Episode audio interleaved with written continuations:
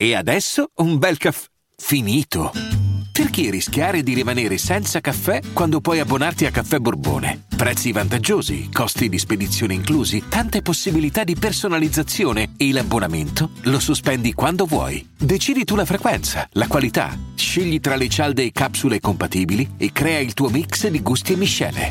Mai più senza caffè con l'abbonamento Caffè Borbone. Tutte le info su caffèborbone.com.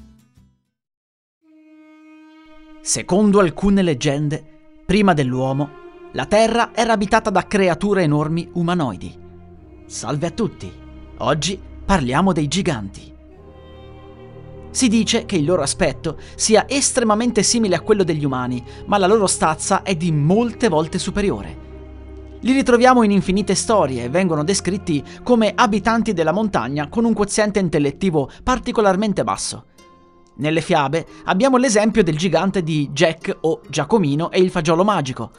Ricordo che era una delle mie storie preferite, ma in questo caso non si parlava di montagne, ma di un castello sopra le nuvole. Nelle mitologie i giganti appaiono un po' ovunque, ma hanno caratteristiche diverse a seconda della cultura.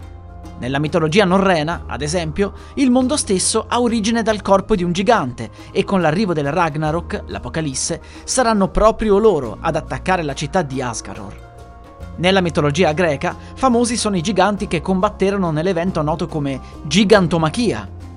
24 giganti ammassarono tre monti per raggiungere l'Olimpo. Eracle riuscì ad impedire che gli dei venissero sconfitti e i giganti furono cacciati sotto l'Etna. Nel libro della Genesi, invece, c'è un passaggio che recita C'erano sulla terra i giganti a quei tempi, e anche dopo, quando i figli di Dio si univano alle figlie degli uomini e queste partorivano loro dei figli.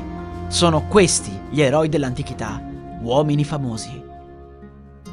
Ci sono poi numerose leggende in cui i giganti terrorizzano villaggi e paesi. Spesso alcuni eroi riescono ad ucciderli, altri invece riescono a trovare un accordo.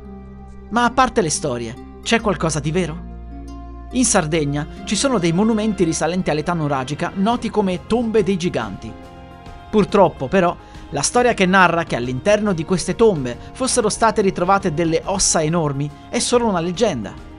Nel mondo ci sono numerosi resti che si pensavano appartenere a giganti, ma oggi sappiamo che non è così. Spesso, infatti, resti di dinosauri sono stati scambiati per resti di queste creature. Interessante è anche la storia che narra che i conquistadores spagnoli avessero ritrovato scheletri in Perù di dimensioni gigantesche. Nel 2013 un antropologo inglese disse di aver trovato nella foresta amazzonica scheletri di ben 3 metri.